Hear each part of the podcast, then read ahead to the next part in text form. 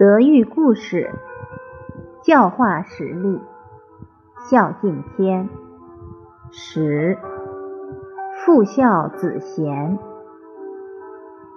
祭祀要尽心诚意，祭祀的仪式不一定要很复杂，但是一定要持之以恒，做一个榜样，让孩子来学习。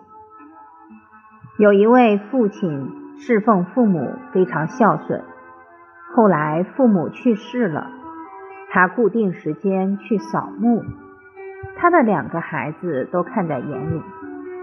有一天，幼儿园发给他们每人一颗糖果，都是很好吃的糖果。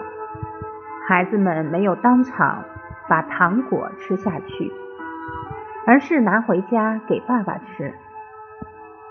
他父亲看了也很感动，儿子就说：“爸爸，爷爷奶奶在的时候，你每次有东西都会先给爷爷奶奶吃。